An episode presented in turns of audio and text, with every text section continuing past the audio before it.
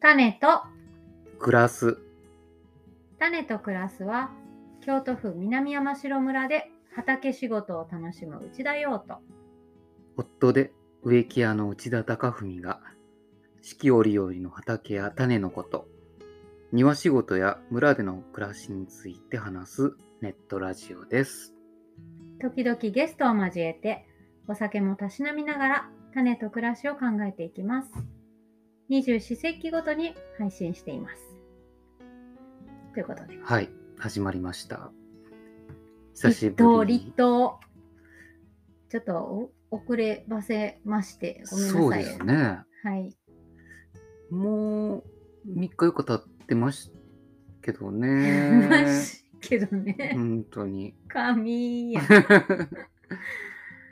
どうですか立冬えー、どうだろう朝晩はまあもちろんその冬に近づいてるなっていう寒さはあるけどね、昼間はでも日差しが暑いぐらいでうん仕事してると、うん、うん、外にいたら余計かなもう家に中にいる方が寒いそう感じかな家の中に冷気がこもる時期ですねうん日差しがうん、そうやねそこまでぬくもらないからかな、うんまあでもも11月にしてはびっくりするぐらい昼暖かいなって思うね。20そうやね20度近かったね。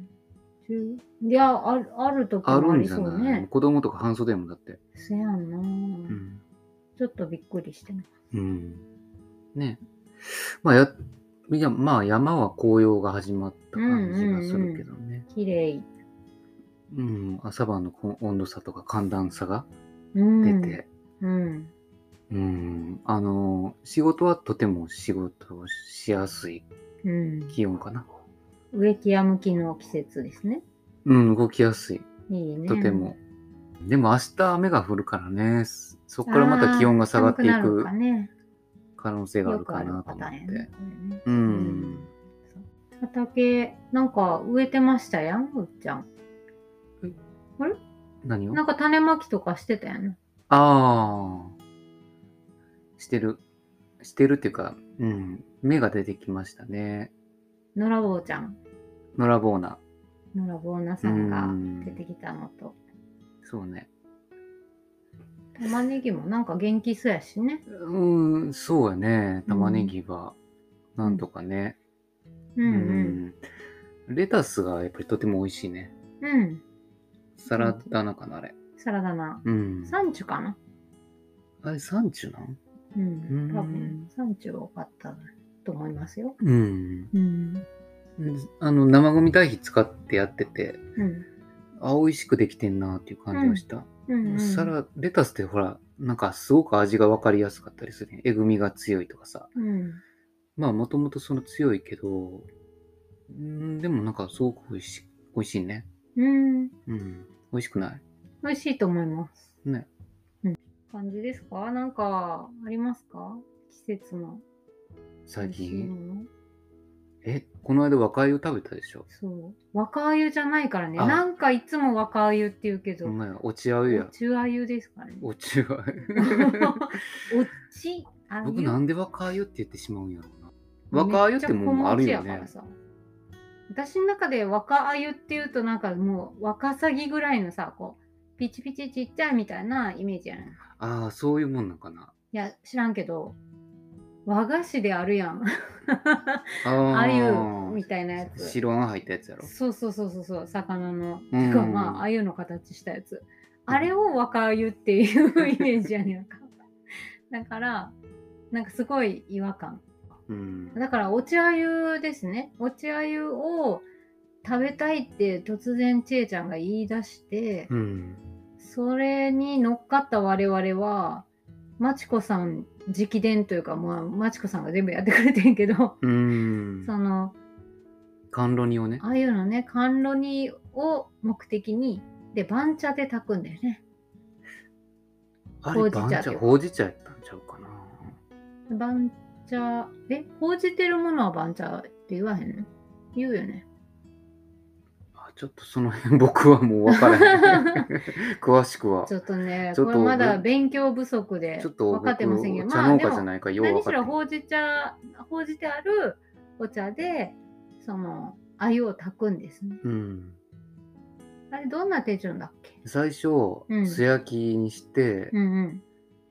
あの焦げ目がつくぐらい使用しないんだよね。塩はしない、うん、そのまんま、えっと、うちらはグリルで焼いたね。うん、ほんま炭火とかそらね、うん、うんうん七輪とかで焼いたら美味しいと思うんだけども、うん、そう、グリルで焼いて、で、そっから、あの今度は鍋にお茶を煮出すんだよねー、。うん、しっかり煮出す。うん。で、その、鮎が浸るぐらいやったかな。そうだうね。ん。ひたひたぐらいの、その煮出したお茶に鮎を入れて、で、まだすぐには味付けしなくて、しないね。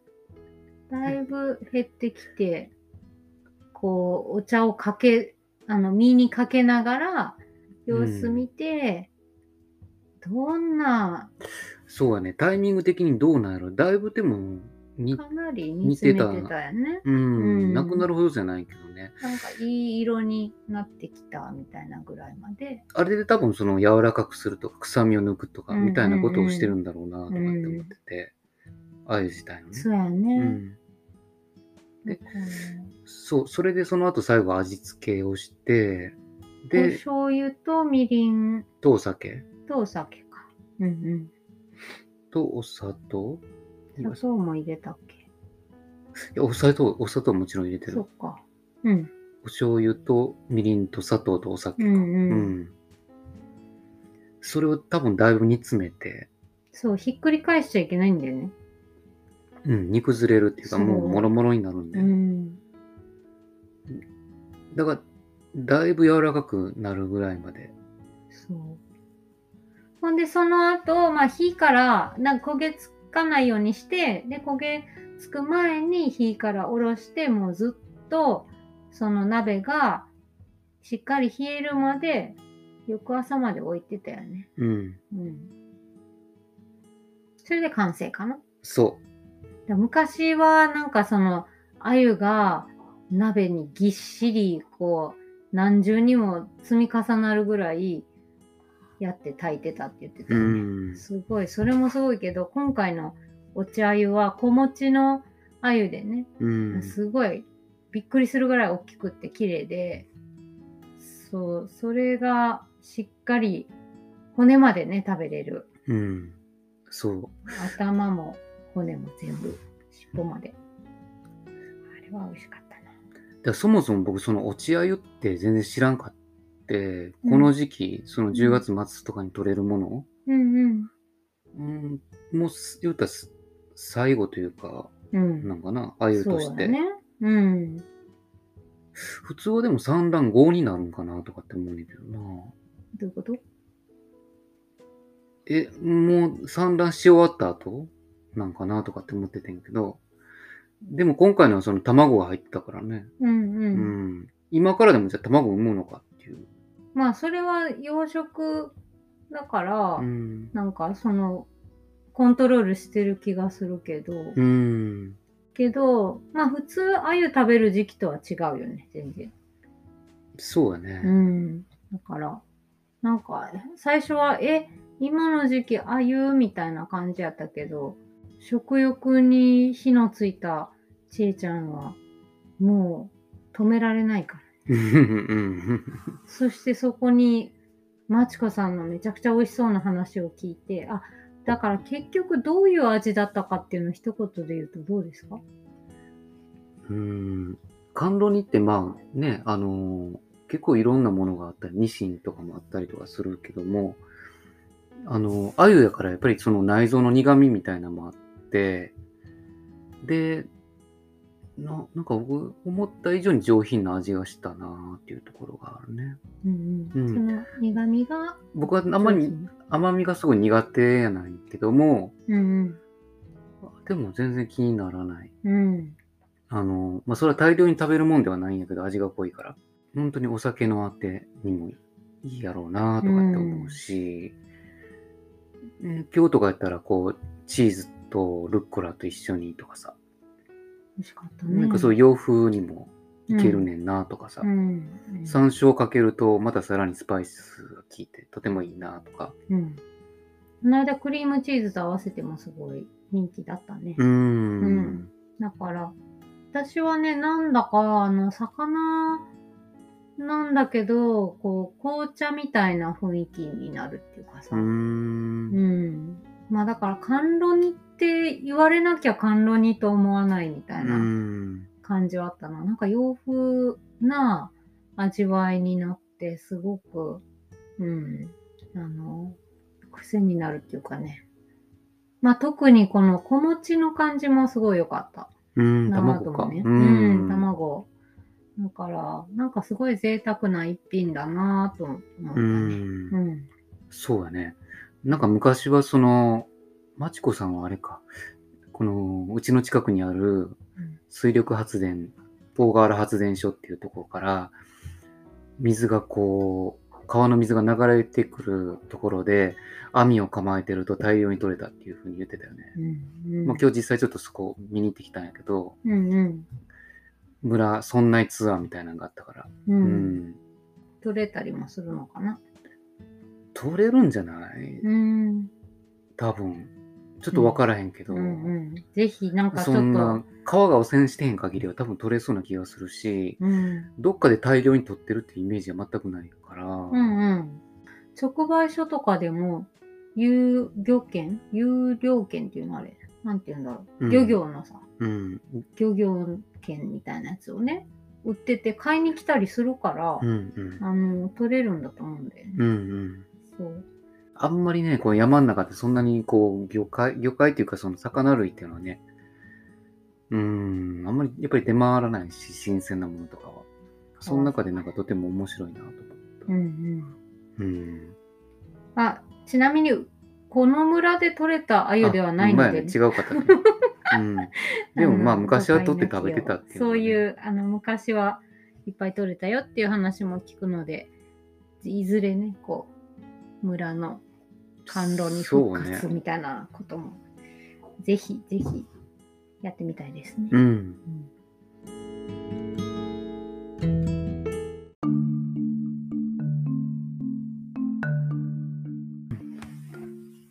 ちょっとね、あのー今回話題にしたいなと思ってたのが、うんあのー前回のお知らせ、イベントのお知らせでも言った、ざわざわのお話をしたいなということで、うんえっと、ざわざわっていうのは、あの奈良県の菅和町にあるアウンハウスで開催中のインスタレーションです。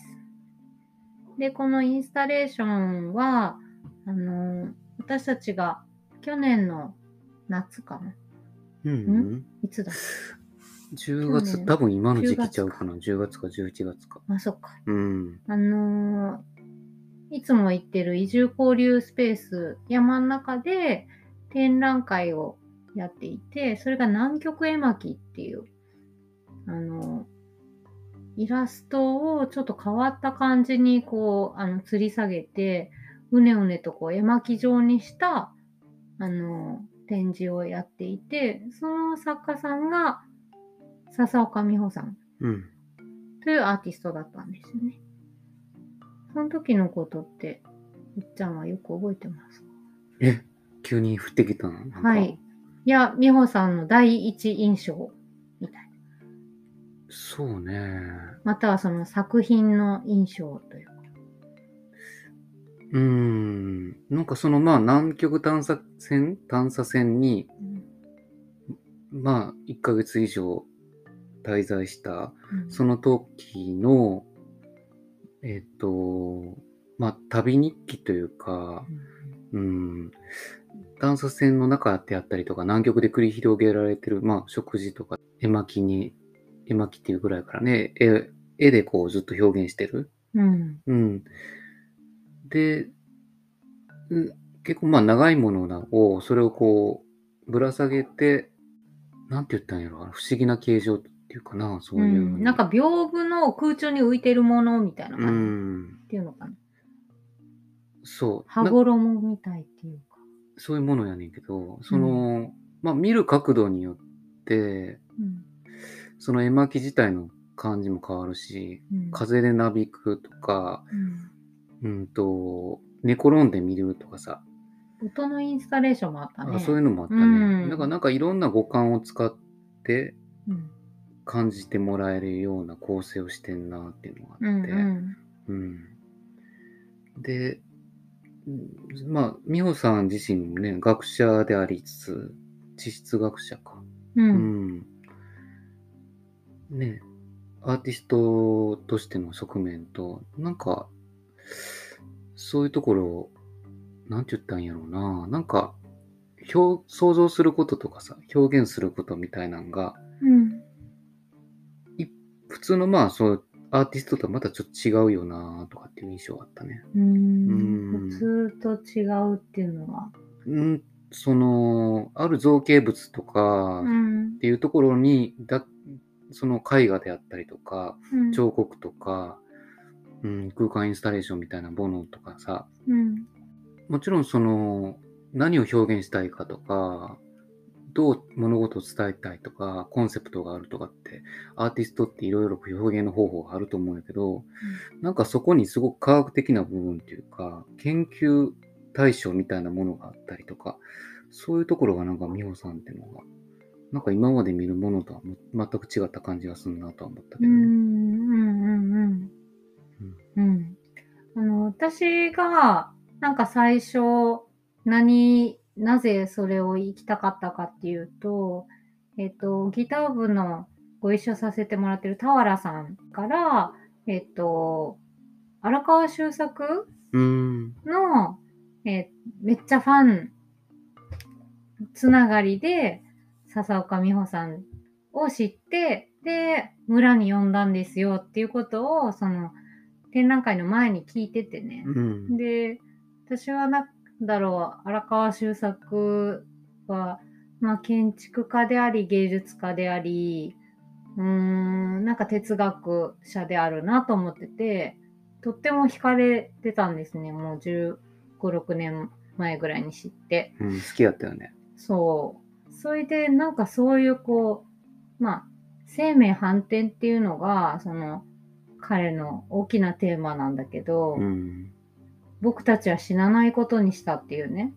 人間が背負ってるすごい運命をひっくり返すことができるとか、なんだろう、それを建築とかね、その形あるものとしてどうやって表現するかというとこにめっちゃチャレンジして、あの、世に問うてた人だなと思ってて、うんそういうのが好きな人が村で何かアートをやると。それはなんて面白そうなんだろうっていうのが、まあまあ最初のこうきっかけっていうか、興味を持ったうん。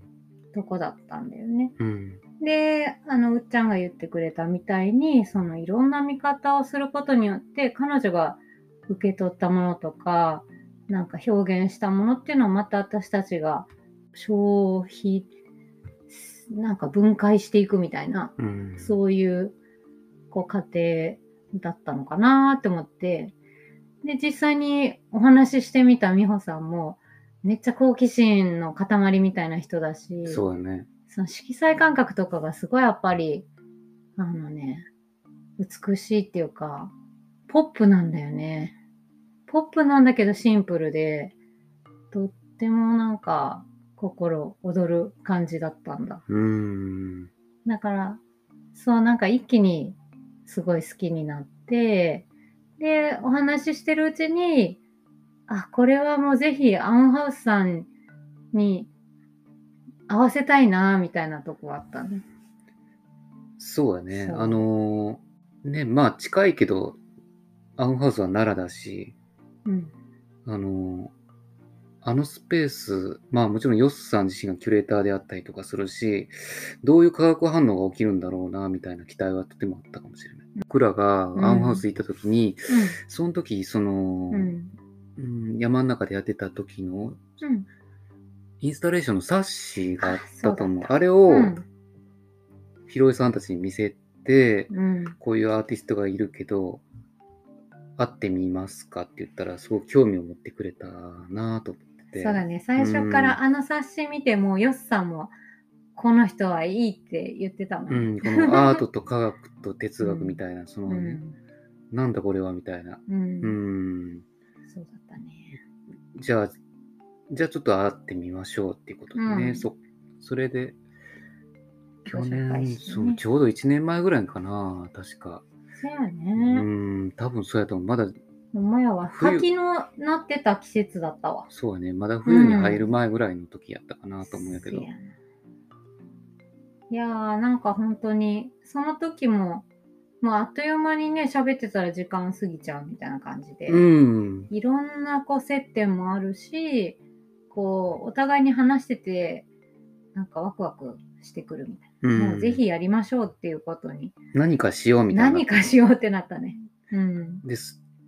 で、まあ、しみほみほさんからの提案として、うん。春ぐらいに一度うん。滞在しながら、うん、調査したいみたいな感じだったのとかなはアイディア出ししもあったたののかかししら。ら。ううんん、うん。そうだね。それがだから今年の春だったのかな ?1 そうやね、5月ぐらいだったかうな、んちょうど。ヶ月ぐらいいたのか行ったのかなねえ。行なんっかたんじ結ゃない局私たちは紹介はしたんだけど、なかなかこう一緒にいることはできなくて。 多分ほんで、いやでもなんか順調にいろんなお話進んでるよっていうのは聞いてて。うん。うん。で、結局そのずーっとコロナで伸び伸びになってたアウンハウスのオープニング。アウンハウス自体が、まあ、あの、こういう場所としてやってきますよっていうオープニング展示会うん。っそていうのね、が今年の11月5日からの1ヶ月ざわざわのインスタレーションとして今開催中ということですかね。うん。うん、で一体何を展示してるのかというと、うん。これはなんかこうチラシを見せてもみんな何ですかこれはって絶対言うまたこう不思議な生き物みたいなのを作ったなっていうのが私の第一印象だけどえっと植物をちょっと発酵させてんなーっていうのはわかんないけどね。うんうんあの多分ねいくつかやり方を編み出したと思うんだよねうん。で、その、えっと、細かいことを私たちはちょっと聞けてないんだけれど、でも、何しろその発酵の後に、えっと、叩いて、で、すごいこう、その繊維を、まあ、あの、叩いて、いろんな造形にしたっていう、布のような、紙のような、石のような、うん雲のような、すごいちょっと変わった、あの、繊維の塊というかう、ん形が出来上がってて、で、それを、まあ、あの、結構いろんな植物使ってたね。うん。カラムシとうん。あと、ムクゲ、木の枝とかも、ムクゲクとワか、とかも使ってたね。そうやね。うん。そういうものも使ってるのかな。結構色も違うし、質感もだいぶ違ううもん。ので、匂いもだいぶ違うらしいんだけど、わかんなかったね。うん私たちそれははちそょっのとわか匂らへんいなを嗅ぎに行ってはいないんだけど、うん。ワークショップでね、やった人とかはそれも楽しめたのかなと思うけど、うん。そそうだね。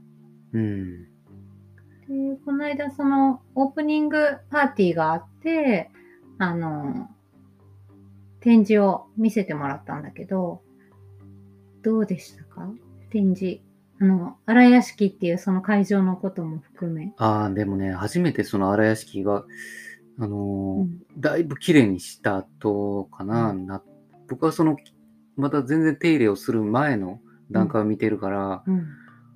おお、すごいな、この空間っていうか、あのーうん古民家ではあるんだけど、うんもう周りがもう竹、え竹林、うん竹林に囲まれたところうんうんで、あれす、なんかその、し作りが面白いよね。こう全、二方向かな、ガラス張りになってて、ガラス張りってガラス戸になってるのかな。うんうんだからその外の竹林がすごくこうんうんう、中に入ってくる感じよね、景色がう。んうんうんで、その、まあ、荒屋敷の中でもちろん作品を展示してあるんだけど、うん作品があり、建物があり、ガラスがあり、その奥の竹やぶがありっていうのが、うんなんかその辺のハーモニーがすげえなーってういうとこんうんなんだこの空気感はっていうなとるほころどが感じれる。そういうこう環境っていうか周りの自然と一体になってこうなんかアートしてるみたいなうん、う感じかん。な。そう。建物と作品とう、ん外の空間と、うんうんうん風と空気とみたいなところが、うんうん、絵も言われる感じ。うんううん。そうだよね。なんか、あの日は、あの、マナナさんっていう、えっ、と、柳生であってんのか柳生だね。な。柳生のね、アーティストさんで、近藤直子さんは私、すごい古い知り合いでもあったんだけれど、あの、演奏を聴くのは初めてで、その、えっと、笛と太鼓と、まあ、あといろんな楽器そうだね。民族が楽出て器きたんだけど、カリンバとかもあったし、うん。それがねなんかまた一体感があってめちゃくちゃ良かったね。うん。あのーうんそう、オープニングでその演奏があって、その演奏を聴きながら、まあ、作品も見れたうんし、うんうん、建物からその演奏を聴くことができたりとかして、うんうんね、とても良かったよ。とてもマッチしてた感じがするなと思うしね。ですね、うん。どの作品が好きとかありましたかやっぱりその、すさっき言ってたその繊維で作ったうん紙というか、布というか、うんあんあの展示ってのはやっぱりこう、うん、あの、やっぱり圧巻な感じがしたけどね。うん、なまんかあ、美穂メちゃイんをンではあるけどね。昔から知ってる人がなんか感想を言ってたっていうのをみっちゃんから聞いたんやけど。ああ、なんかそう、すごく進化し続けてる感じがするなっていうふうに言ってて、うん美穂ちゃんこんな作品作作るんだっていううん驚きがあったと言ってて、うんうん、そのアーティスト活動をし始めたのが2019年、今から3年前ぐらい。うんうんね、それまでは地質学者研究生活。うん、多分すいろいろ変遷を見続けてる中で、今回見たものってのが、ちょっと想像つかないものだったんだろううなんという感じはするし、うん、すごい高いレベルの作品に仕上げたなっていうのは僕の印象。うん、なるほど。うん、あの、もちろんキュレーションも素晴らしいなと思うんだけどもね。うん。うん。なんか、キュレーターの仕事ってね、私、昔から憧れがずっとあって、うん。まあ、民泊の近くで育ったっていうのもああるし、まあ、父が結構ね、モダンアートとか大好きだったから、うん。わけわかんないものから自分が何を受け取るかみたいな。でそれを、あの、デザインするのがキュレーターっていう、まあ仕事でもあると思うから、そうやね。なんかそういう意味ですごく憧れの職業だったんだけど、で、ヨスさんを見るにつけ、そしてヒロエさんを見るにつけ、なんか本当にこう全身でそのアーティストと、それから作品とに向き合って、で、整えていくっていうか、整えてるのか破壊してるのか、なんかこう新しいクリエーションなのかわかんないんだけど、うん。めちゃくちゃインタラクティブだなと思っうた。ん。うだん。からそ うんの荒屋敷を 本当に、あの、美穂ちゃんの言葉を借りると、老体に鞭打って、もう、 もう本当にあの竹やぶ切り開いて、竹焼いて、あの場所を作り上げていくっていうね、タフさがね、ああ、すごいかっこいいなと、改そうやめて、ね。うん、思ったのもあるし。うん。いやーなんか、みほちゃんのインスタレーションに、すごくそこに関わった人たちの息吹がね、入ってる感じがね。う。うんん、また面白い。その最後にちょびっとだけ、あのー見に来た人にね、みほちゃんがこう、これは何って聞かれて、こういう、こういう感じで作ったよみたいなの言ってたんだけど、その中に、あの、よっさんの小豆とかも入ってるわけ。うーん。だからそういうこう遊び心とそこに、まあ、かけた時間みたいなのが出てるなぁと思って、すあとあれやね、木の枝とかもあって、うんうんあれはね、まあ、このネタばらしになってしまうかあんまりやけどね、うんまあ実際敷地内から出出てきた柿の木の枝うんうん、ではある。それを見て、まあ、にほみほちゃんが、これはいいって言って、うん、展示に使っ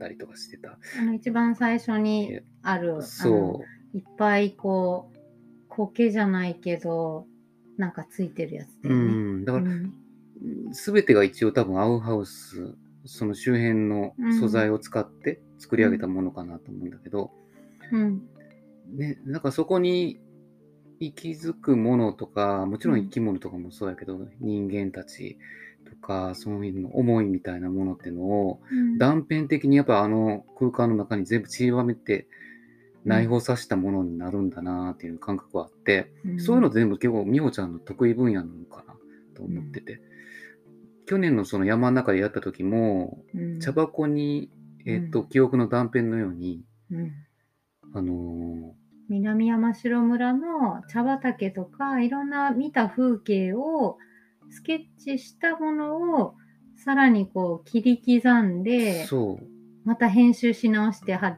つけてあるんだよううね。んうんそうそうなのあれって本当に自分が体験したこととかまあ目に見えるもの見えないものも含めた記憶みたいなものとかを、うんね、あのー落とし込んでいく作業なのか発な。酵うん。ですねきっと。だからその辺でさ、うんこう、アンハウスがこれを、アンハウスのオープニングとしてうんインタレ、インスタレーション展示をしたいって思ったっていうところが、すごく面白かったなというのは、そういうとこなんだろうと思っててう、んうん。すごくリンクする部分がたくさんっていうかさ、うんうん出来上がった作品が、やっぱりアウンハウスそのものやったのかなとかっていう感じもする。うんううんん。なんかね美穂ちゃんのことを座敷わらしと呼んでいたよ。あ、そうなの。なんか幸せ運んでくるってことなのかな。 そうそうだと思う。うーん。馴染んじゃうみたいなね。そう言われてみたら、こう、きじむなとかね。なんか、トロール的な、ああ、そうかもしうれないね。ん、人だなと思う。荒屋敷に住んでそうやもんな。あ、そうやね。うんひょこ。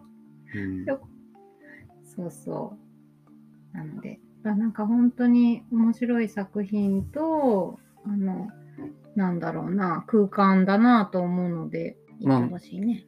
有名な美術館とか、ね、あの、それなりの名のあるミュージアムっていうのは、もちろんそのクオリティが高いものを出すわけやねんけども、この田舎でこういうすす作品がっていう、そんな体験ができるような、ね、イベントだったなっていうか、まあ、今もやってるか。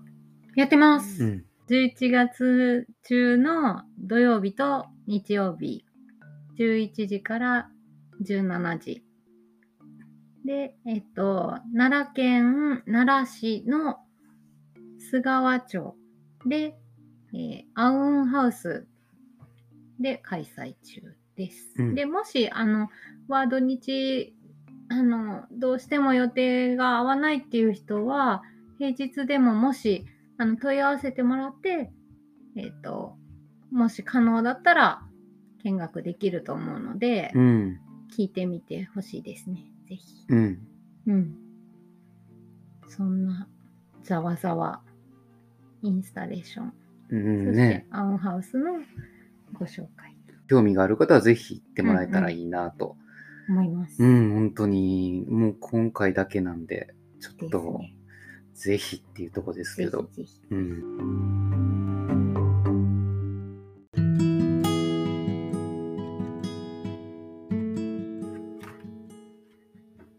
というわけで、えっと、これからのイベントうん。をちょっと告知したいと思います。